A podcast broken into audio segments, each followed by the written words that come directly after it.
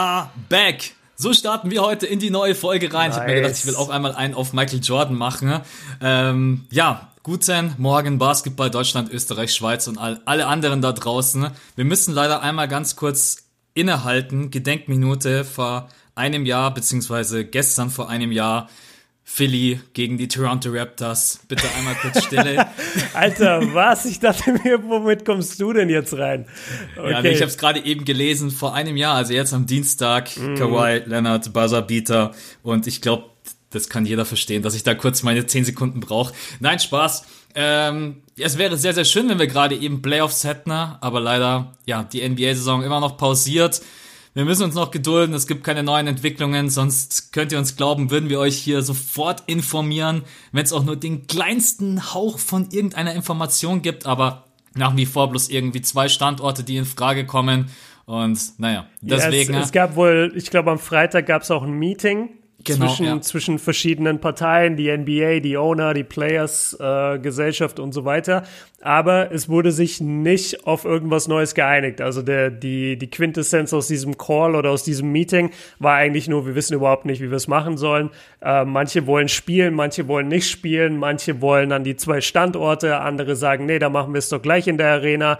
Und was nach wie vor halt absolut nicht geklärt ist, ist die Frage, was machen wir, wenn sich dann wieder ein Spieler infiziert? Als Rudy Gobert es bekommen hat, den Virus wurde, oder das Virus wurde sofort gesagt, okay, die NBA ist still stillgelegt. Machen wir das jetzt auch wieder, wenn die NBA den Spielbetrieb wieder aufgenommen hat? Setzen wir dann das Team in Quarantäne oder nur den Spieler?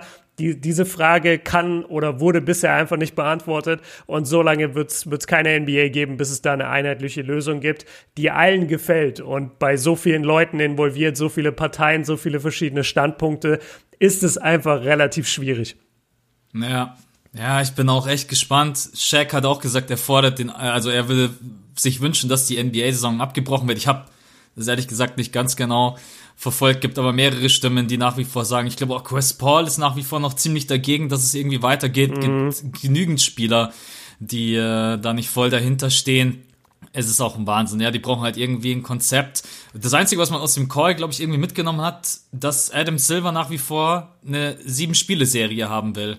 Jo, wenn ich mich nicht täusche. Ja, auch in der, auch in der ersten Runde, was sehr merkwürdig ist. Also das, also so, also davon mal abgesehen, dass sieben Spiele sowieso nach wie vor, also diese Game äh, Best of Five Serien, äh, ich habe eigentlich so ein bisschen Hoffnung gehabt, dass uns das vielleicht wieder dahin zurückbringt. Ja. Ähm, aber ja, es gibt keinen neuen Infostand. Leider, leider, leider in anderen äh, Ligen geht es jetzt so langsam wieder weiter. Bundesliga startet dieses Wochenende. Die spanische Liga hat auch bekannt gegeben, dass es Anfang Juni weitergeht. Ich bin, ich bin sehr, sehr gespannt, weil die NBA ist ja nicht nur alleine die, die einzige US-Liga, sondern es geht auch darum, was passiert mit der MLB-Season, was mhm. passiert mit der NFL-Saison. Die reden alle so, die ganzen Football-Leute, ja, wird schon ganz normal weitergehen. Ja, ja. Äh, aber da wird ganz normal starten. Ich glaube, bei denen geht's Anfang September los. Mhm. Ähm, ja, was jetzt gerade eben das Problem ist, äh, es sollte mal langsam weitergehen. Wir haben nur noch einen Montag, wir haben nur noch zwei Folgen, ne? äh, und dann, und, und dann, was? Ja, was machen wir dann, ne? Ich habe mir auch schon überlegt, okay, muss man dann andere äh, Dokus sich angucken, muss man, also man, man muss ja eigentlich sich diesen Montag weiterhin so füllen, weil das ist ja das, worauf wir uns die ganze Woche freuen. Wenn das jetzt weg ist, dann hat, dann hat man gar nichts mehr, auf was man sich freuen kann jede Woche. Das ist mega ätzend. Aber du, ey, das ist eigentlich gar keine schlechte Idee. Dass ja, ne? dass, dass man dann eine, eine andere Doku, Doku hat. Ja, das, ja, fände ich gar nicht so schlecht.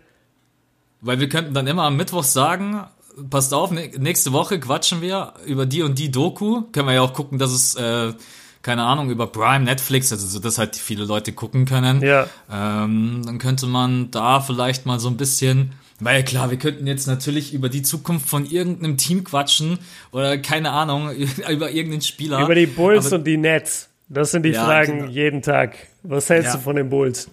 Aber es ist natürlich gerade eben ein bisschen schwierig, so einen aktuellen Bezug herzustellen.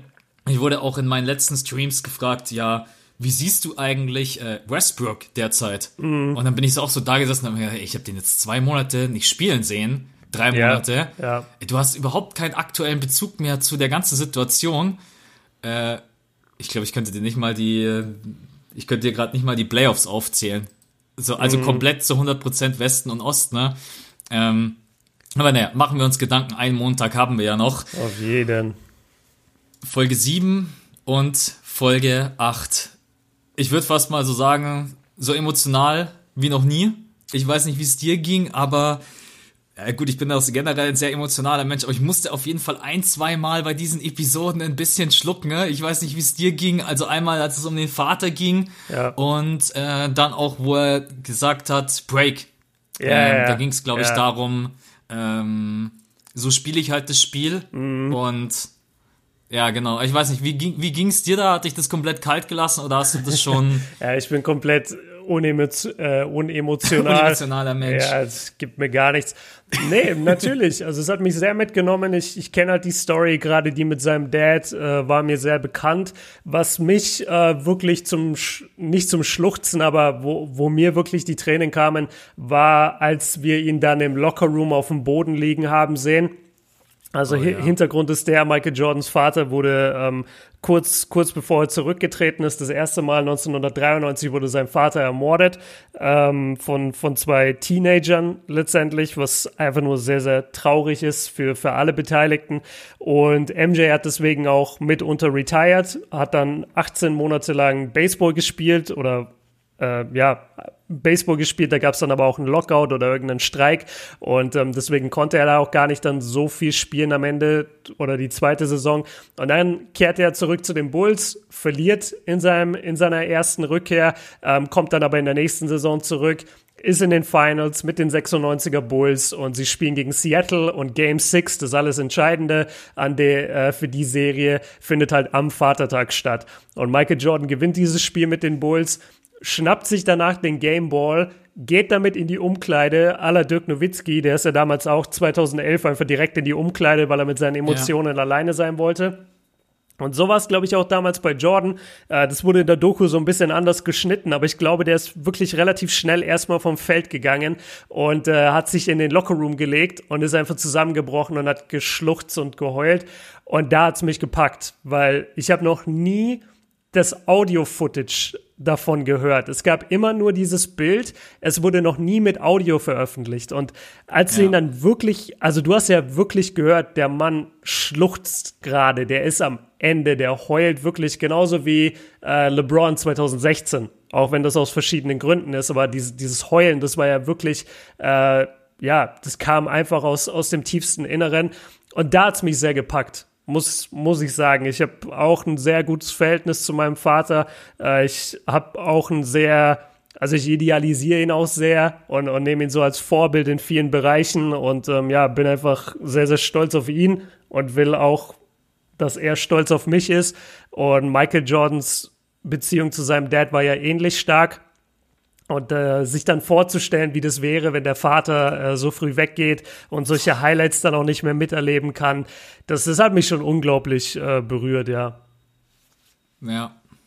Ich glaube auch jeder, der da draußen mal so Vereinssport gemacht hat, wir hatten dieses Thema, glaube ich, schon mal, das ist schon echt lange her, so der Einfluss vom Dad auf deinen sportlichen Werdegang. Mhm. Ähm, mein Dad hat mich auch unter anderem trainiert mhm. Und selbst heute, wenn ich mit meinem Dad noch Tennis spiele, merke ich immer so diesen, diesen Einfluss.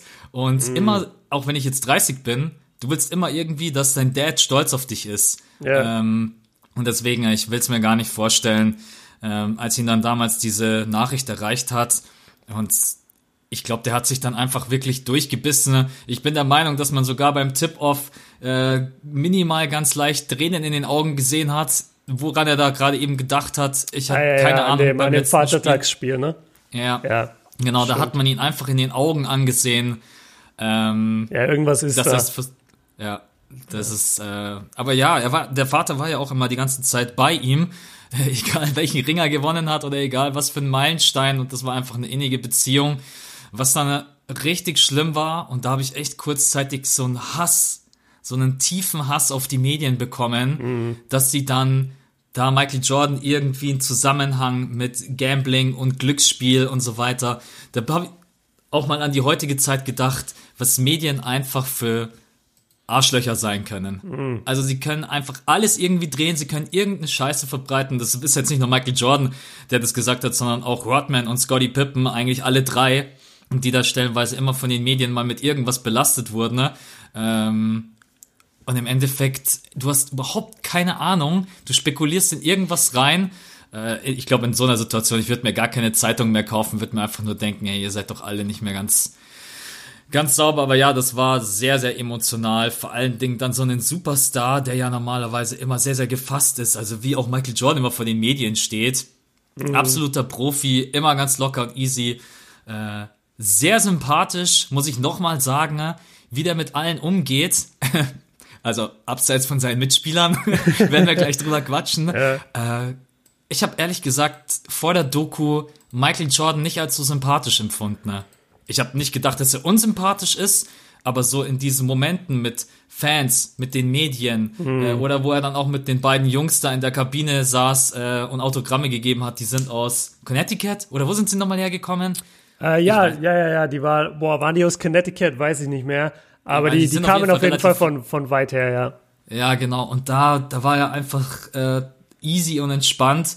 Das war auch dann so ein bisschen der, das Gegenbeispiel zu, weil ich kurz davor ging es dann um die Mitspieler und ich glaube den äh, Fight mit Steve Kerr ja. und ich finde in diesen beiden Folgen hat man sehr sehr viel von seiner Mentalität mitbekommen und mhm. was das für ein Mentalitätsmonster war.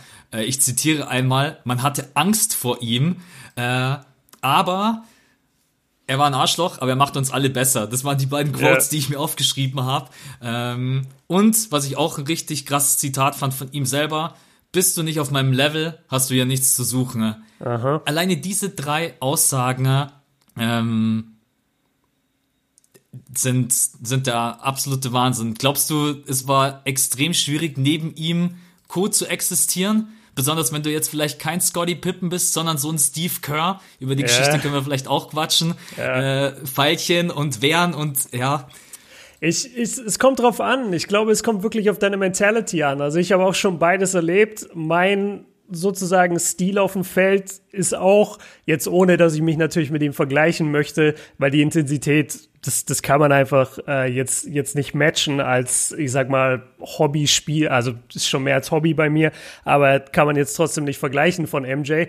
Ähm, aber das ist eher die Mentalität, die mir liegt. Also dieses auf dem Feld gibt's keine sozusagen Regeln auf dem Feld, äh, wenn du, wenn dir da ein Schimpfwort rausrutscht, wenn du mal jemanden beleidigst, wenn mal sonst irgendwas ist.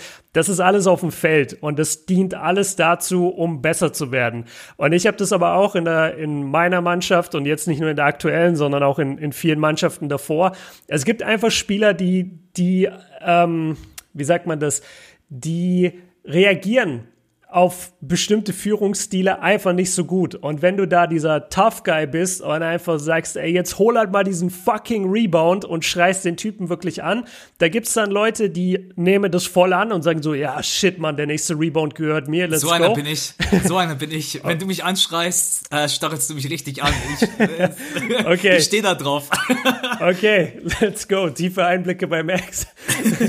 Nein, aber ähm, solche Leute gibt's. Es gibt aber genauso die, und das habe ich auch schon erlebt, wo du dann zu deinem Big Man hingehst und sagst, jetzt hol mal den fucking Rebound, Alter. Du bist zwei Meter fünf groß und holst dir gegen 1,90 Typen keinen Rebound. Was geht in deinem Leben ab? Wenn du dann so auf den zutrittst, da habe ich auch schon erlebt, dass der dann vom, dass der dann weggeht. Also wirklich, wirklich aus dem Trainingsspiel einfach sagt, nee, nee, nee, will ich jetzt nicht oder das, das halte ich nicht aus, so ungefähr mit der Körpersprache signalisiert und einfach erstmal vom Feld geht. Ich, deswegen kann ich dir das schwer beantworten. Es ist schwer, neben Michael Jordan zu spielen.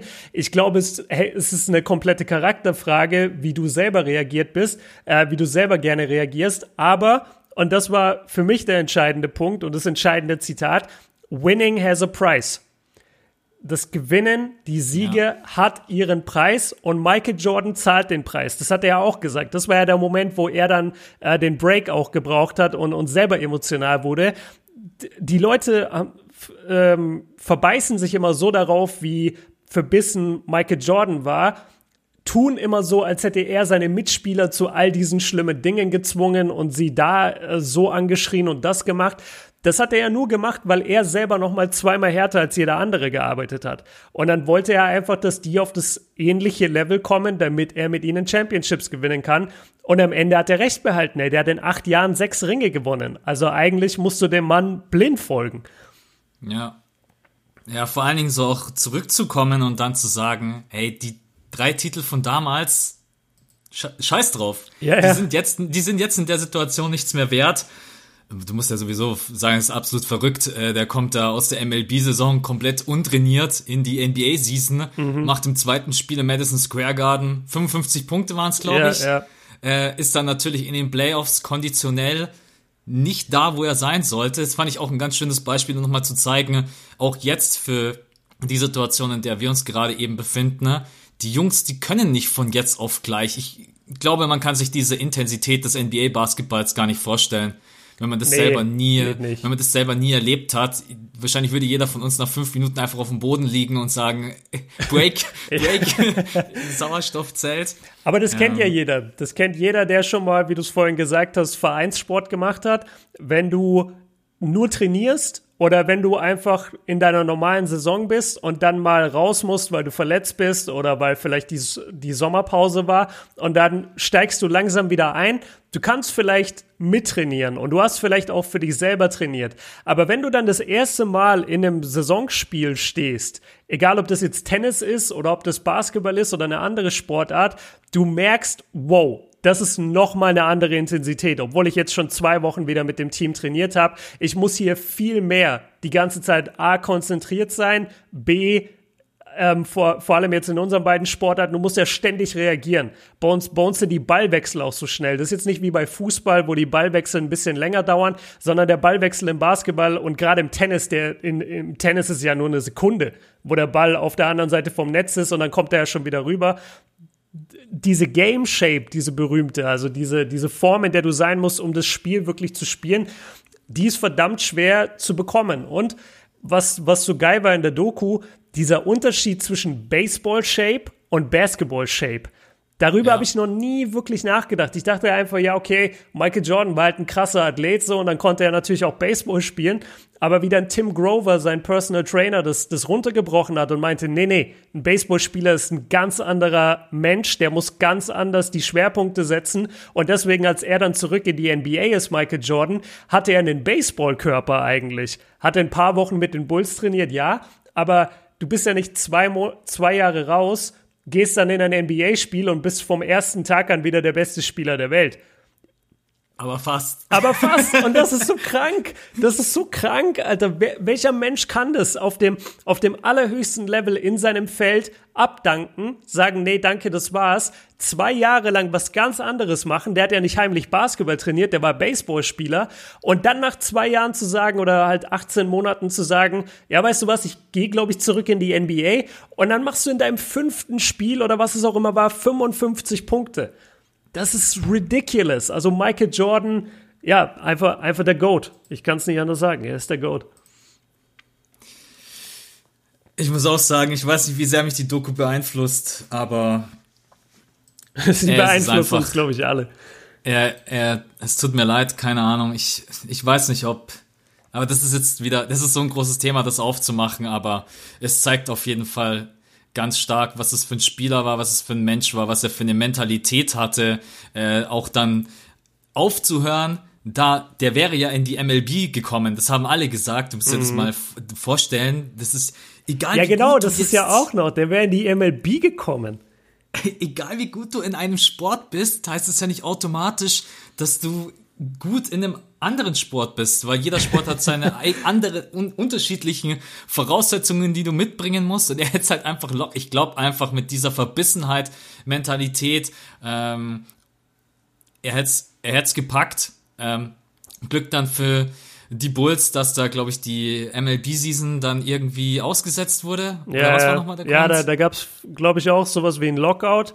Und dann ja. wollte die MLB es so machen, dass sie einfach die Spieler aus den Minor Leagues, wo Jordan ja gerade gespielt hat, also in diesen äh, Amateurligen so, oder fast Amateurligen, ähm, dass er die nimmt und äh, dass man die nimmt und diese Spieler einfach in die MLB-Teams steckt. Also MJ hätte dann schon, bevor er überhaupt ready gewesen wäre, MLB Baseball gespielt, hat er dann aber gesagt, macht er nicht und hat dann auch seine äh, ja, Sachen gepackt und ist gegangen.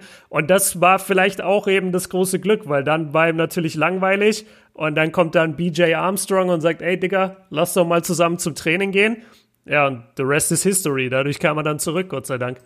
Ja, Lass noch mal ganz kurz über den, ähm, den Medienauftritt, als er es bekannt gab. Mhm. Da sind einfach 100 Kameras gefühlt, wenn es nicht sogar mehr waren, ja. gefühlt 80 Millionen Reporter. Und dann, als er gekommen ist, he comes, he comes. Ja, ja, ja, ja. der Staatspräsident kommt oder keine Ahnung, der Papst oder es war, ähm, ich, ich kann mich nicht erinnern, sowas mal gesehen zu haben. Bin ich ganz ehrlich. Ich glaube nicht mal damals bei LeBron James bei der Bekanntgabe, dass er von den Cavs zu den Heat geht. Äh, ich war echt ja, ganz, Ganz andere Aufmachung. Ey, da, da saßen die im Halbkreis am Boden, die Fotografen, ja, ja. Wie, wie so, die kleinen Kinder in der Schule. Habe ich mir auch gedacht, wie wenn so äh, gleich Tabaluga auf die Bühne kommt. Äh, dann sitzen die da alle. Ja, und dann auch ähm, schön auch nochmal David Stern auch mit dabei, der Gott sei Dank äh, da seine Aufnahmen schon abgedreht hat ähm, zu nochmal der Theorie, dass er ihn für 18 Monate gesperrt hätte. Äh, ist Blödsinn, oder? Also ich glaube, keine ja. Ahnung, ich habe in David Stern und Michael Jordan in ihren Augen, in ihrem Gesicht nicht ein bisschen Zweifel daran gesehen, dass es einfach nur eine erfundene Medienkacke war damals. Ich finde es auch, ich konnte es nie wirklich verstehen, was denn jetzt so der Sinn dahinter gewesen wäre. Also Michael Jordan hat scheinbar eine Menge Glücksspiel betrieben und hat das vielleicht auch hier und da mit der ein oder anderen zwielichtigen Person gemacht, hat dann ja aber auch gesagt, als ihm das alles klar wurde, was das für Leute waren, hat er sich dann davon distanziert. Und man hat ja auch danach dann keine Stories mehr gelesen, boah, Michael schon wieder mit irgendwelchen zwielichtigen Gestalten ähm, bei, beim Wetten in irgendeinem Casino. Nein, das wäre ja dann vorbei. Er hat das Glücksspiel unter seinen Freunden oder mit seinen Freunden an den Casinos einfach betrieben, ohne dass da jetzt die, die schlimmen Persönlichkeiten dabei waren. Ich habe nie ganz verstanden, warum hätte David Sterling denn dafür jetzt überhaupt groß sperren sollen? Also was hat er denn Schlimmes gemacht? Hab's er, auch nicht gerafft. Und, und selbst und guck mal, die, die, äh, von welchem Zeitpunkt wir hier auch reden in der NBA. Wir sind 1993. Da hat gerade Magic retired, da hat gerade Larry Bird retired, Kareem ist nicht mehr da. Die NBA gehört den Bulls. Die, die größte, das größte Team der Welt sind die Chicago Bulls. Das, der größte Sportler der Welt ist Michael Jordan. Warum würdest du als David Stern, wo doch deine Liga von ihm abhängt, warum würdest du dann sagen, ey, 18 Monate bist du jetzt aber erstmal raus? Also das macht vorn und hinten keinen Sinn. Ja.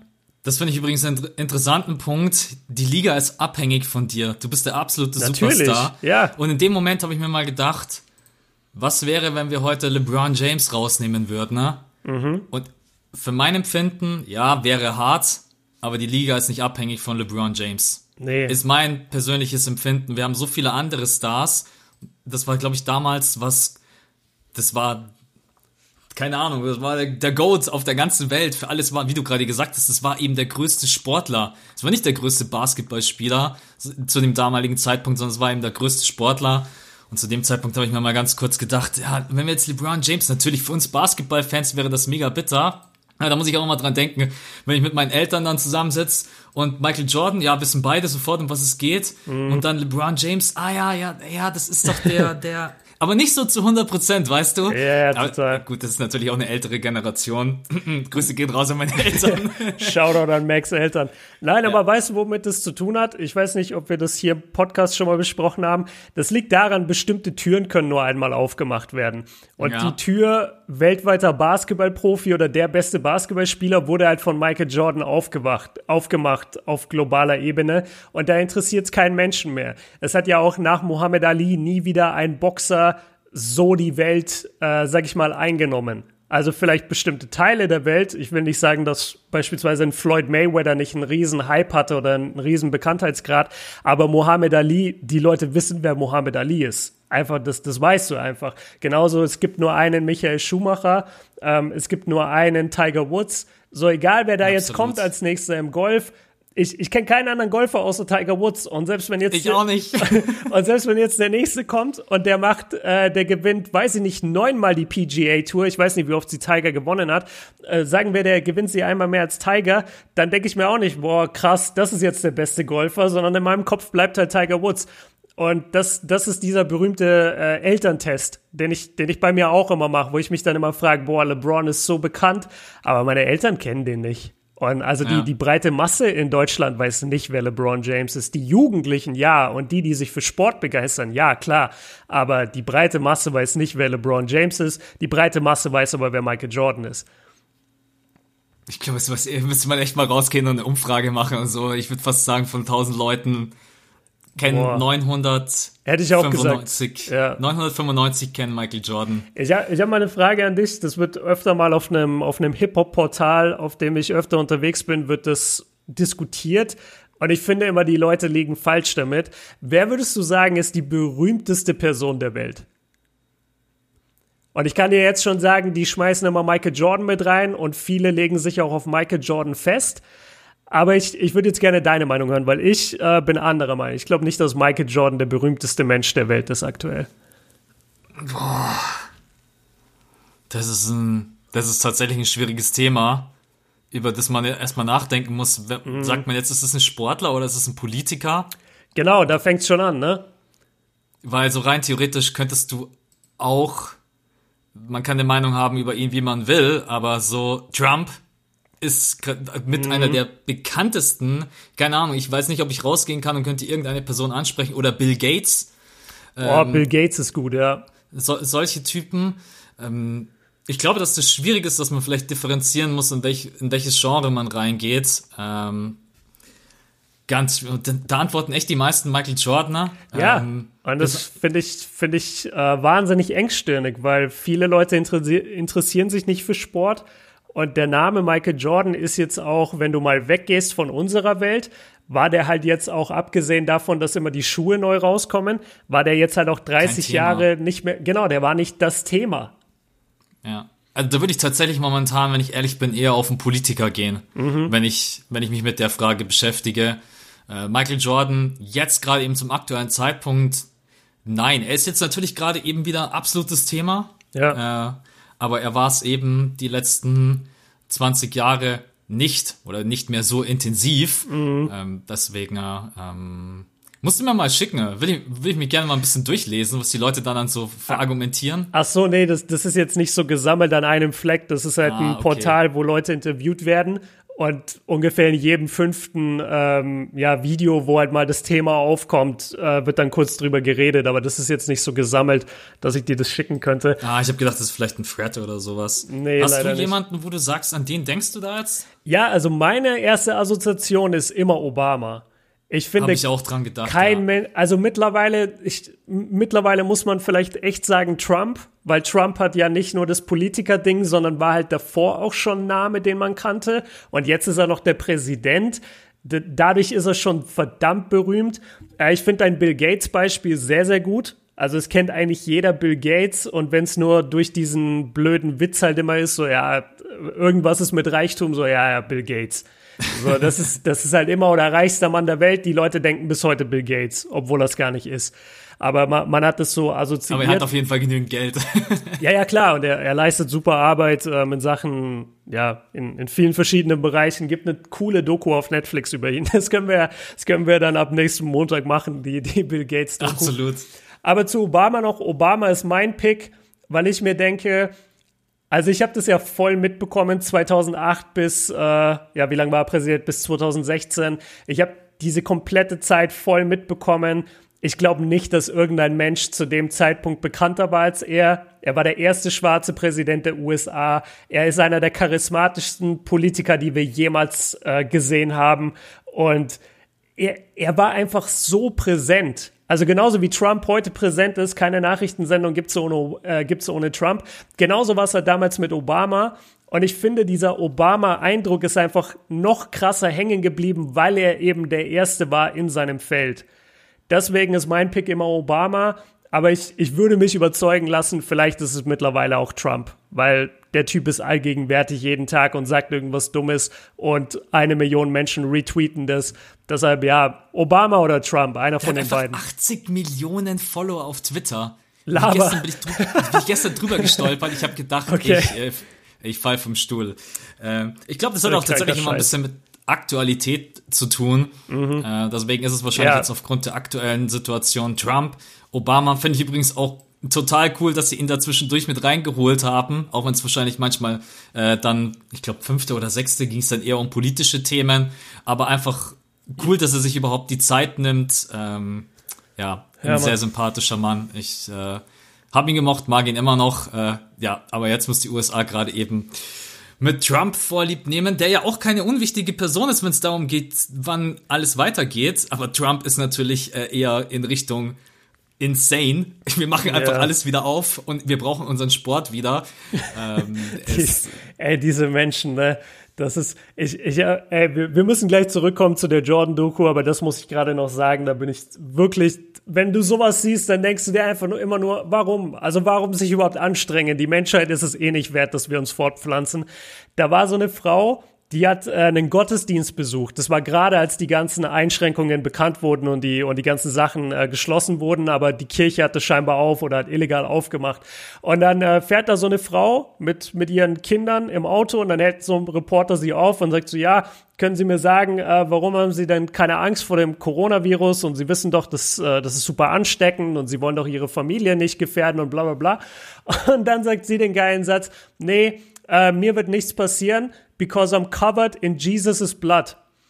Also ich bin, ich bin ja durch das Blut von Jesus, bin ich ja sozusagen beschützt vor dieser Krankheit. Ja. Und das war einfach ihr Statement. Und dieser Typ hat versucht, mit ihr zu diskutieren, hat versucht, mit ihr zu sprechen. Ja, aber sie haben schon die Zahlen gesehen. Die wollte von nichts was wissen. Die hat einfach nur gesagt, ich bin safe, Jesus beschützt mich. Und so fährt die nach Hause. Und so führt die ihr Leben. Und dann wundert es mich auch nicht, dass, dass Trump sagt, ja, scheißegal, wir machen einfach wieder auf, weil es ist eh egal. Es ist einfach wirklich egal. Die Amis, die, die nehmen auch in Kauf, dass ihre halbe Bevölkerung stirbt. Hauptsache ihre precious freedom wird nicht, wird nicht eingeschränkt, worauf sie sich, ja, will ich jetzt nicht ja. sagen, aber also die, ich weiß, die was haben, du meinst. Die haben so ein gestörtes Weltbild, die Amis. Ich bin, ich bin echt, ich muss übrigens sagen, äh, Corona hat mich dazu gebracht, mich in den letzten Wochen, glaube ich, so viel mit Politik zu beschäftigen wie in den letzten zehn Jahren nicht. Okay. Äh, ja, tatsächlich, einfach weil man sehr, sehr viel liest, recherchiert und dann auch einfach neugierig ist.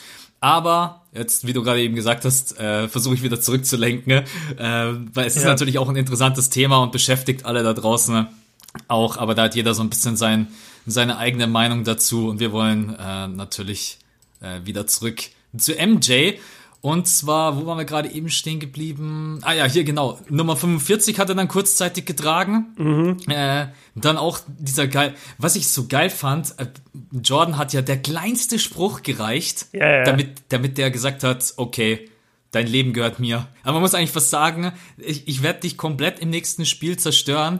Äh, ob das jetzt war, die Nummer 45 ist nicht die Nummer 23 oder was war noch? Wer hat ihm nicht die Hand geschüttelt? Bei welcher Serie? Ähm, achso, äh, George Carl vor den Finals 96, der, ja, der genau, Coach, richtig. der hat ihm in, der ihm in, der hat ihn im Restaurant nicht gegrüßt. Ja. Ja, reicht dann schon. Dann gibt's halt im nächsten Spiel ein paar auf den Sack. ja, ich, ich fand's so geil, dass halt auch deutlich wurde, dass er sich da auch viel ausgedacht hat. Und das habe ich schon bei anderen NBA-Spielern über die Jahre auch mitbekommen.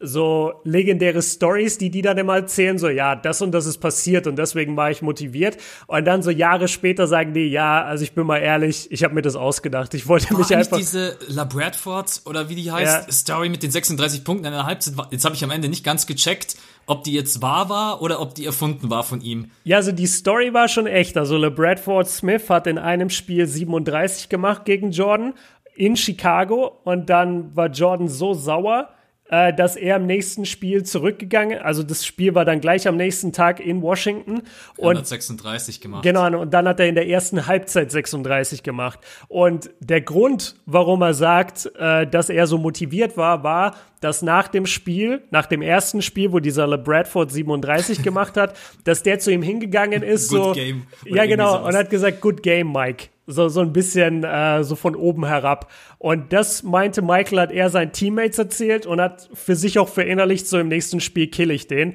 Und dann Jahre später hat er aber einfach gesagt, nee, ist gar nicht passiert. das habe ich mir ausgedacht. Ich war, also der, der hat sich wirklich manchmal selbst irgendwelche Zitate genommen, hat sich die ausgedacht und hat dann gesagt, yo, das hat der gesagt und deswegen zerstöre ich den jetzt. Ja. Super ja. interessante Figur, der Typ. Bei einem, ich habe mir eine Frage aufgeschrieben, und zwar, wollte er nicht zugeben, dass ihn dann doch jemand kalt stellen konnte, in Anführungsstrichen Gary Payton. Da habe ich irgendwie so ein bisschen, das wollte er so ein bisschen weglächeln und hat gesagt, ah, ich hatte keine Probleme mit Payton, ich hatte ganz andere Sorgen, was ich ihm auch durchaus glaube. Ja. Äh, aber er hatte auch einfach in diesen beiden Spielen, wo Payton ihn dann verteidigt hat, äh, nicht so gute Quoten. Ne? Ich habe jetzt den mhm. Boxscore nicht vor an meiner Nase, aber es waren auf jeden Fall keine guten Quoten. Äh, wollte er sich das nicht eingestehen, weil Gary Payton war ja einfach ist in der Defense eine Maschine gewesen, nicht umsonst Defensive Player of the Year auch in dem Jahr gewesen. Ja. Hat er dann in dem Zeitpunkt einfach ein bisschen, also ich gedacht, ah, ist mir egal, das will ich jetzt nicht zugeben. Ja, das, das glaube ich zum einen ja. Also der würde niemals sagen, ja klar, gegen Gary Payton hatte ich Probleme, weil Gary Payton ist ja auch wesentlich kleiner als er und da muss er sich als größerer, stärkerer Spieler einfach durchsetzen können. Es gab diese Momente in den 96er Finals, wo Gary ihn wirklich gut verteidigt hat. Es gab aber genauso die Momente, wo Jordan ihn zerstört hat. Also das, das gab's beides. Das hängt immer so ein bisschen vom Narrativ ab, den man verfolgen will. Ich glaube, dass Jordan vielleicht auch einfach zu dem Zeitpunkt mal wieder angekommen, also mal wieder einfach müde war. Weil wir dürfen nicht vergessen, der Typ hat, der Typ kam zurück vom Baseball, hat dann die, die halbe Saison noch mitgenommen, hat dann Playoffs gespielt, kommt dann, trainiert dann den ganzen Sommer über, hat ja Tim Grover gesagt, der hat Michael gefragt, ja, wann sollen wir uns treffen? Äh, ein paar Wochen und dann meinte Michael, nee, morgen. So. Ja, ist so krass. Und dann hat er den ganzen Sommer Space Jam gefilmt, hat gegen andere NBA-Spieler gezockt, hat selber trainiert, geht dann in die Vorbereitung, geht dann in die ganze Saison. Die Bulls gewinnen 72 Spiele, verlieren nur 10 Mal. Und dann gehen sie in die Playoffs und dann stehen sie in den Finals irgendwann an den Game 5, Game 6. Natürlich bist du da auch mal richtig am Arsch. Ich, ich glaube, das war eher so ein Fall, dass, dass Jordan, weil eigentlich dürfte ihn Gary Payton nicht so viel stören, weil Jordans Spiel war damals schon mehr auf die Würfe von, also die Midrange-Jumper ausgelegt und diese Fadeaways. Und da kann Gary Payton halt, egal wie gut er verteidigt, da kommt Gary Payton halt eigentlich nicht ran, weil er einfach kleiner ist. Ich glaube, MJ war zu dem Zeitpunkt einfach erschöpft und dann hatte er halt einen guten Verteidiger und das hat dann alles zusammengespielt dafür, dass er kein gutes Game 4 und 5 hatte. Aber wir haben ja dann in Game 6 gesehen, als er das Ding gewonnen hat. Es war jetzt nicht so, dass Gary Payton ihn zerstört hätte. Nee, absolut nicht. Absolut nicht. Ähm, du hast gerade angesprochen, dieser Fadeaway-Jumper. Mhm. schade, dass wir den heute kaum noch sehen. Echt, weil ja, wenn jedes Mal, wenn ich ihn bei MJ sehe, dann denke ich mir so, ja, wenn ich den in der heutigen NBA sehe, dann weiß ich eigentlich, sagen wir mal zu 70 Prozent, dass er daneben geht. Weil die Leute es mhm. einfach nicht mehr können. Ich glaube, es ist auch schwieriger, einen Fadeaway-Jumper zu nehmen durch die Drehung, du siehst den Korb wesentlich später, als wenn du jetzt einen Pull-Up-Dreier nimmst, hast den Korb die ganze Zeit vor der Nase. Ah, guter äh, Punkt. Das, das kann heutzutage irgendwie, können wirklich nur noch ganz, ganz wenige. Und bei MJ kannst du fast eigentlich sagen, Fadeaway-Jumper, Bucket. Da ja. gibt's ja auch so krasse Shot-Charts, wie sich das Spiel in den letzten 10, 20 Jahren verändert hat. Die Mitteldistanz existiert heutzutage bei uns ja fast gar nicht mehr. Gibt nur ja. noch die Zone und gibt nur, nur noch. Nur für DeMar DeRozan. Nur für das ist echt, oh Mann, das ist äh, tatsächlich der Wahnsinn, dass der sich nie den Dreier draufgepackt hat. Das ist echt ja, konsequent auch. Immer noch die langen Zweier nimmt, und sagt, ja, das ist mein Game. Ja, das ist mein, das ist mein, ja, es ist, ist der Wahnsinn. Aber muss man auch Popovic, muss ich ihm tatsächlich so ein bisschen ankreiden, dass es das sein ja, Team voll. in den letzten Jahren nicht so draufgepackt hat, der Dreier. Ja. Man muss ja jetzt natürlich nicht so viele Dreier nehmen wie irgendwie Rockets oder andere Teams, Jazz jetzt aktuell, aktuell eben auch, mhm. aber so wirklich überhaupt kein Dreier im Spiel zu haben, kein Spacing, ähm, ja, schwierig. Aber ja, auf jeden Fall Michael Jordan, so Fadeaway, äh, unglaublich ja, geiler zu, Wurf. Ja, Mann, aber zu dem Fadeaway vielleicht noch, ich, ich weiß jetzt nicht, das, das ist jetzt nur eine Vermutung von mir, das müsste ich jetzt richtig überprüfen, aber ich, ich glaube schon, dass da was dran sein könnte. Wir sprechen ja oft davon, dass die NBA gerade zu Jordan, also dass Jordan so eine krasse Anomalie athletisch war in, in seiner Zeit einfach. Also in den 80ern sowieso, aber auch in den 90ern, da waren die Spieler einfach, die meisten Verteidiger waren noch nicht auf diesem Level äh, athletisch, dass sie da dagegenhalten können. Und wenn dann Jordan mit dir in den Post geht und dir dann so eine super schnelle Drehung gibt und dann den Turnaround-Jumper nimmt, dann wirkt es natürlich ganz anders. Also dann ist es ganz anders, als wenn du dann zu dem Zeitpunkt von einem Dan Marley verteidigt wirst oder von einem Craig Elo, also Spieler, die heutzutage niemals einen Spieler von der Athletik verteidigen würden. Ähm, als im Vergleich jetzt zu heute, wo du halt da einen Jimmy Butler dagegen stellen würdest oder einen Kawhi Leonard oder solche Typen. Das ist, glaube ich, noch ein gravierender Unterschied. Und vielleicht ist deshalb auch der Fadeaway irgendwann so ein bisschen ausgestorben, weil es einfach unglaublich schwer ist. Also heute haben wir halt in jedem Team drei, vier, zwei Meter große Typen mit langen Armen, die athletisch sind. Gegen die schießt du nicht jedes Mal den Fadeaway. Aber gegen einen kleinen Gary Payton oder gegen einen kleinen Kevin Johnson oder gegen einen Dan Marley, wie gesagt, gegen langsamere Verteidiger, da wirst du diesen Wurf, glaube ich, schneller los, wenn du halt so ein Ausnahmeathlet wie, wie Jordan warst. Ja. Ja, ja, es gehört auch zum Spiel dazu, dass es sich weiterentwickelt. Also wir sind ja noch jung. Ich bin mal gespannt, wie das Game in 20 Jahren aussieht. Äh, nur noch, nur noch Vierer. Gibt es dann nur noch die vier oder fünf Punkte Linie? Ja. Äh, oder vielleicht verlagert sich auch einfach wieder alles rein. Ich habe keine, ich habe keine Ahnung, wie. Aber jetzt gerade eben der Dreier absolut dominant. Aber so, es ist auch schön anzugucken. Es ist jetzt nicht irgendwie so, dass dieses, vor allen Dingen, was Michael Jordan ja auch im Post stellenweise mit seinen Mitsp Gegenspielern veranstaltet hat, wie der die ausgefaked hat. Mhm. Also das war, ist schon geil. Ist schon echt geil zu sehen. Ähm, du hast gerade eben angesprochen, 7 Uhr in der Früh, aufstehen, Dreharbeiten, Muskeltraining, ja. abends zwei, drei Stunden zocken. Ja, hey Jungs, ich kann zwar für euch drehen, aber ich brauche übrigens einen äh, Jordan Dome. Äh, ja, ba bauen wir die halt mal schnell hin. Dann trainiert er da den, den ganzen Sommer. Äh, hättest du dir gewünscht, dass man zu Space Jam vielleicht irgendwie so ganz fünf Minuten, ganz kurz fünf Minuten sieht? Das hätte ich mir, man hat mhm. immer so nebenbei ein bisschen gesehen, klar, alles Greenscreen und ein paar bekannte Szenen, aber so, ich hätte mir so ganz kurz fünf Minuten gewünscht. Ich glaube nicht, dass das in Folge neun und zehn noch kommen wird. Ich glaube, das nee, Thema das ist durch. Vorbei, das Thema ist ähm, durch.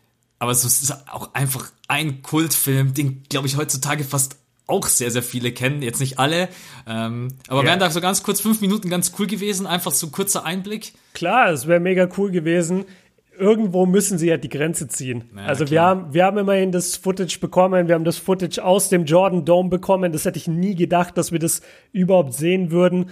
Und das hat doch also ich, ich weiß, was du meinst. Ich, ich hätte auch gern äh, eine 40 Minuten Doku nur über die Space Jam Zeit beispielsweise und, und was da für Folge Spieler 11. kamen. Ja, genau, Folge 11. Ähm, sorry an der Stelle. Ja, ich, ich hätte es super gefunden ich, ich, find, ich fand die Parallelen interessant, weil ich weiß nicht, ob du dich erinnerst, aber letztes Jahr, als LeBron Space Jam 2 gefilmt hat, da hat er dann auch immer so Workout-Videos gepostet aus genau so einem abgeschotteten äh, Court letztendlich. Das war auch so mit, mit so einem weißen Zelt drumherum. Und da war er mal drin und hat äh, geworfen und trainiert. Und das war halt genau das Gleiche, was Jordan gemacht hat zu, zu Space Jam 1 Zeiten. Also das fand ich irgendwie ganz, ganz interessant und cool. Ja, ja, ich, ich weiß gar nicht, muss man vielleicht mal gucken. Vielleicht gibt's sogar ein Making-of zu Space Jam. Äh, ob man vielleicht da vielleicht ein bisschen rein. Aber ich würde einfach mal gerne sehen, wie Michael Jordan, ja, keine Ahnung, mit Bugs Bunny redet. Ja, wer steht denn dann da? Also ja, so Green, Greenscreen. So, ähm. Also so, so ein Typ im Anzug wahrscheinlich. Ja. Aber stimmt, das, das ist auf jeden Fall nice. Äh, wir müssen mal ein bisschen zum, also nicht zum Ende kommen, aber wir müssen ein bisschen weiterkommen von den, äh, von den Themen her, weil ich glaube, wir haben noch gar nicht über Folge 8 jetzt geredet. Das war äh, alles Folge 7. Ja, was war, was war in Folge 8 nochmal alles? Äh, ich habe mir laut, ich hab mir lauter Frage. Ich hab, gemacht. Ah, verdammt, ich habe mein Buch. Warte, ich, ich hole kurz mein Buch, eine Sekunde. also an euch da draußen, ich glaube, ähm, Folge 8 war ja auch unter anderem der Fight mit äh, Steve Kerr, obwohl ja auch die Spieler ganz viel über ihn dann gesprochen haben, was er für ein Spielertyp ist. Also auch einfach genau. mal so genau. zu ihm zu sagen, was er, äh, dass er im Endeffekt ein Arschloch war, abseits des Quads, aber natürlich, äh, das war glaube ich die, das war doch die Rekordseason, oder? Folge 8. Das kann gut sein, also es, es hat auf, wobei, Ja, genau, das war die 72-10-Saison und äh, wir haben jetzt auch schon über Space Jam geredet, das war auch in der Folge. Die Steve Kerr-Story, wir haben ja schon ein bisschen jetzt über diesen Leadership-Style von MJ gesprochen, also die Steve Kerr-Story, die beiden haben sich im Training, sind sich angegangen. Michael war unendlich motiviert für die neue Saison, äh, wollte, wollte da ein Statement setzen und hat sich einfach ständig mit seinen Teammates angelegt und äh, ja, die, die ein bisschen zu Sau gemacht.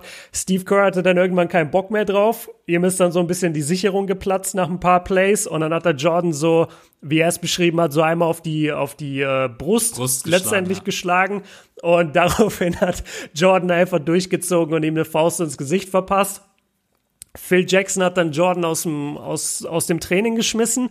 Und dann, das fand ich halt cool, weil ich kannte die Story bisher immer nur aus Steve Kerrs Perspektive.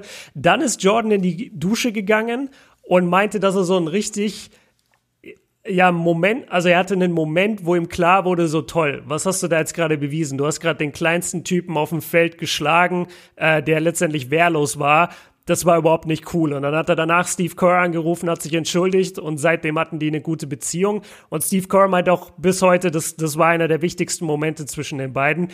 Man darf halt nicht vergessen, wir sprechen hier vom de, von dem allerhöchsten sportlichen Niveau und von dem, von dem allerhöchsten basketballerischen Niveau. Also da geht's halt auch mal zur Sache. Ich bin mir sicher, in jedem NBA-Training ist sowas schon passiert. Das sind erwachsene Männer, das sind Profisportler, die sind den ganzen Tag unter Druck, unter Anspannung.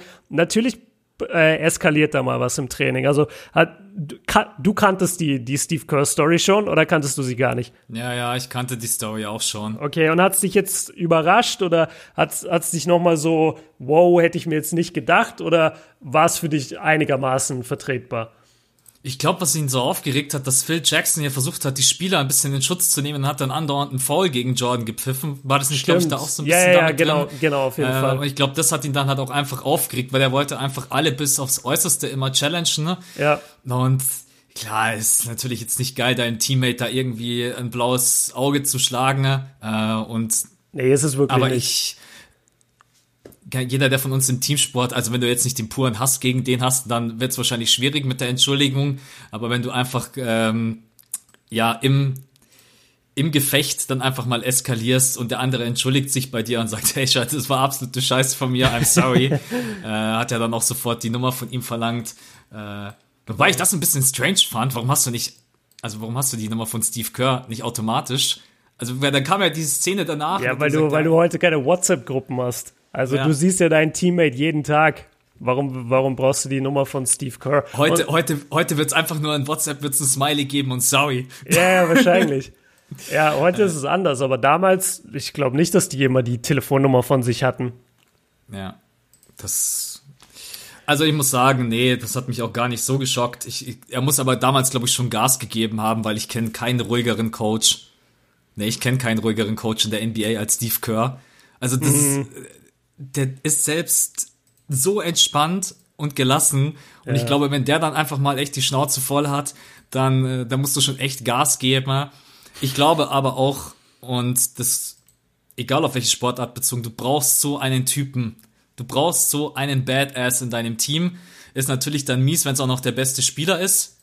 Ah, aber ansonsten, ja. ja. ja der eine, schütteln, weitermachen.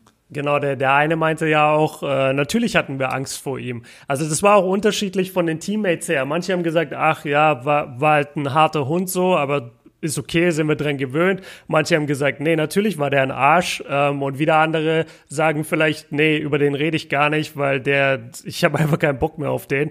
Das war schon interessant, aber letztendlich, also mir fehlt immer noch dieser Moment, wo ich jetzt sagen würde, boah, ich kann nicht glauben, dass er sowas gemacht hat. Also vom, vom besten Spieler aller Zeiten, da, da überrascht mich relativ wenig, vor allem in Sachen Härte im, im Training und zu seinen Teammates. Und was mir total fehlt, ist dieses ähm, krankhafte Kompetitivsein. Das habe ich überhaupt noch nicht wahrgenommen. Also die, die erzählen das immer so, als wäre Jordan so voll der Psychopath. Aber eigentlich sitzt er da halt nur und will sich die Zeit vertreiben und sagt, ey, komm, werfen wir halt die Münze an die Wand. Ah ja, okay, noch fünf Minuten bis zum Tip-Off, komm, wir werfen nochmal die Münze an die Wand und gucken, wer näher dran ist.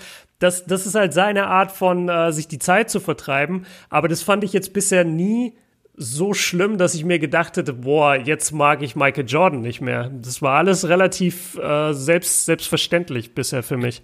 Ich glaube, dass es auch da keinen Ausreißer mehr geben wird. Ähm, man kriegt viele intime Einblicke, aber ich glaube einfach, dass Michael Jordan ein Top-Athlet war, top motiviert war, wahrscheinlich mit einer der besten Leader, die wir jemals in der NBA hatten. Ne?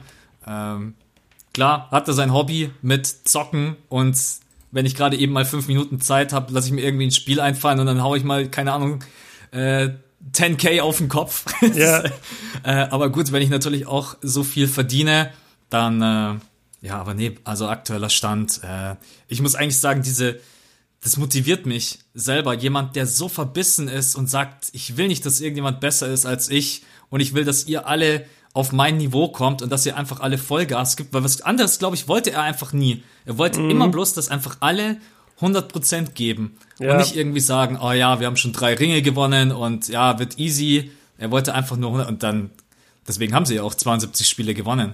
Also das ist ja zum damaligen. Und der große Unterschied, sie haben zu den Warriors, muss man einfach nach wie vor sagen, sie haben halt den Ring geholt.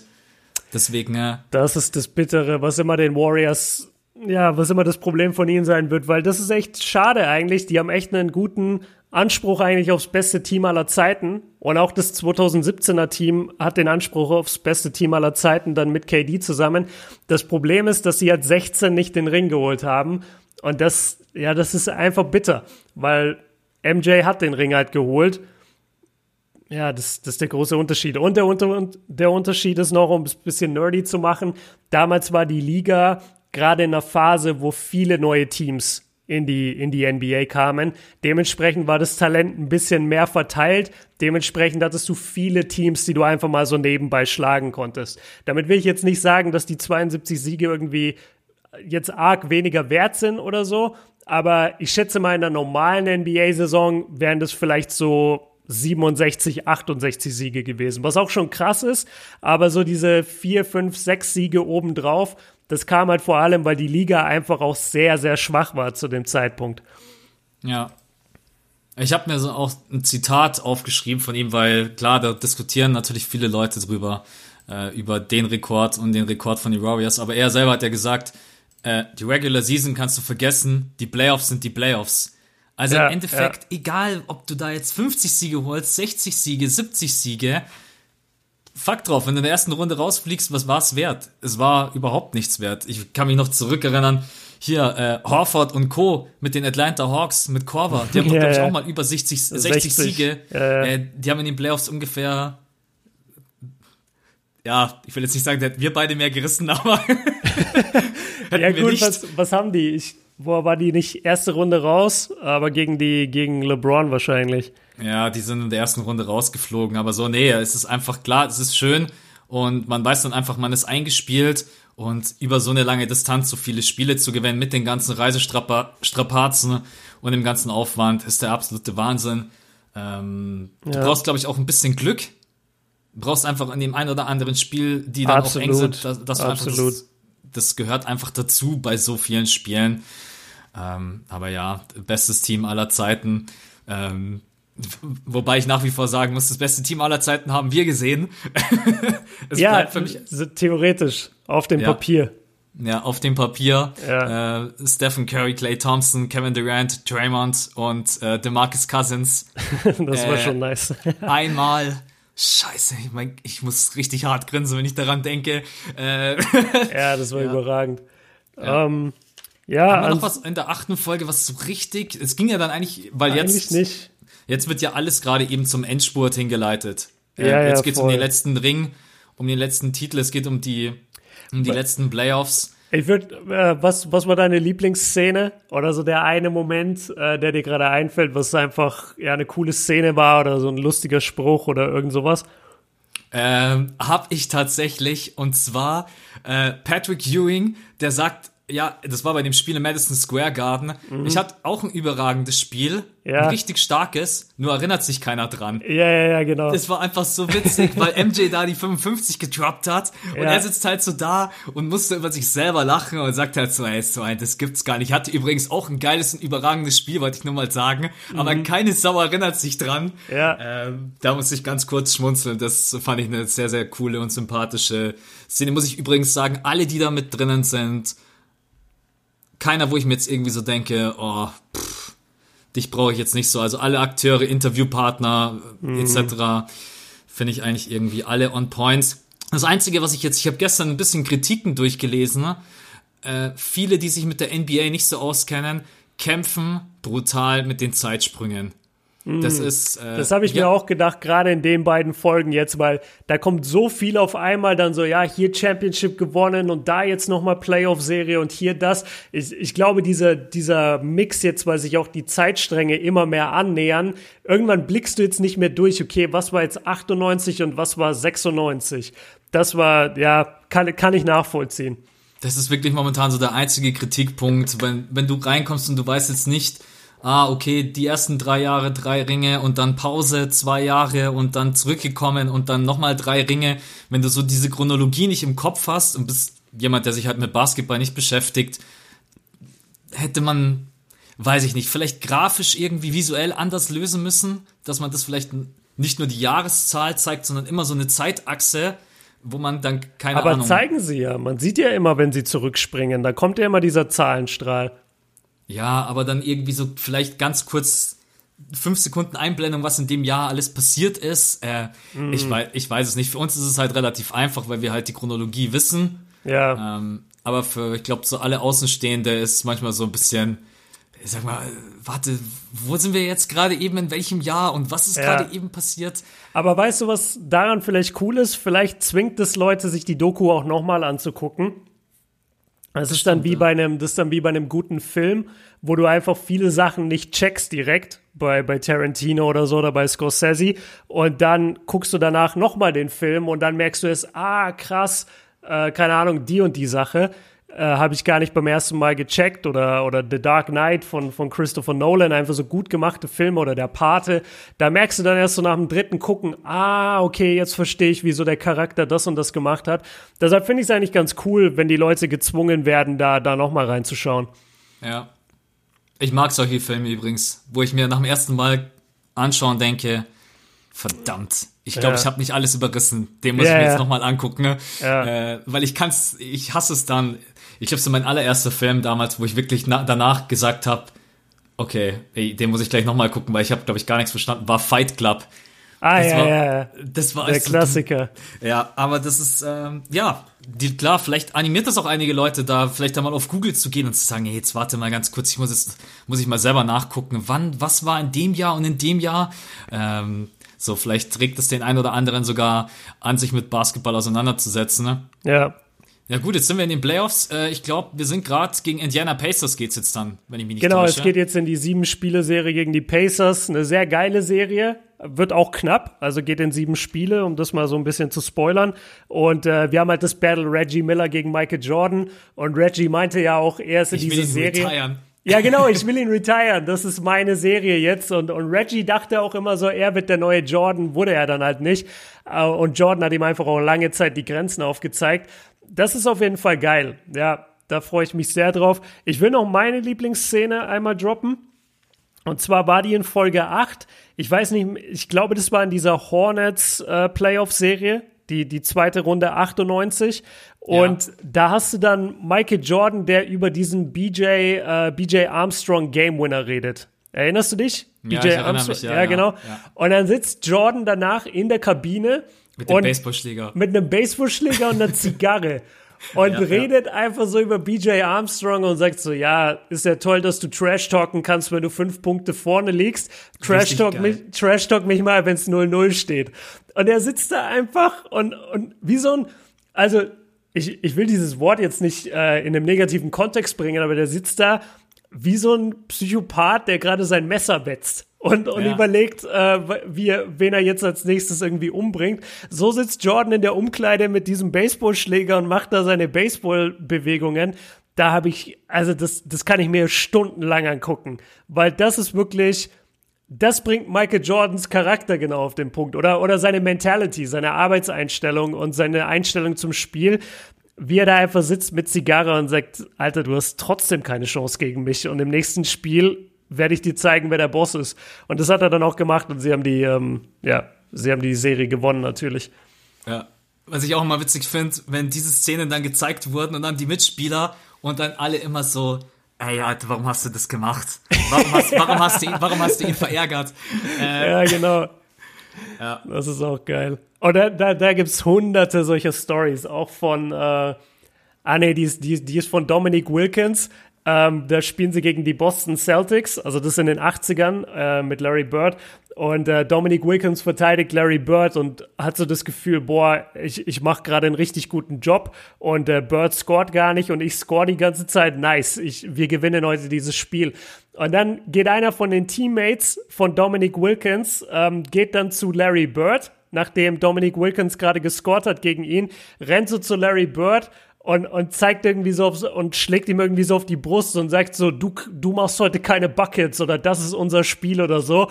Und, wie dumm und, kann man sein, ja, Mann? genau. Und dann beschreibt Dominik auch, wie er das so wahrnimmt und seine Augen immer größer wurden und er sagt, was tust du denn da? Lass ihn da, weck ihn doch jetzt nicht auf. Und dann, ja, dann war es irgendwie vorbei. Dann hat Larry gefühlt 40 gemacht und das Spiel gewonnen. Fand ich, äh, fand ich mega witzig. Ja.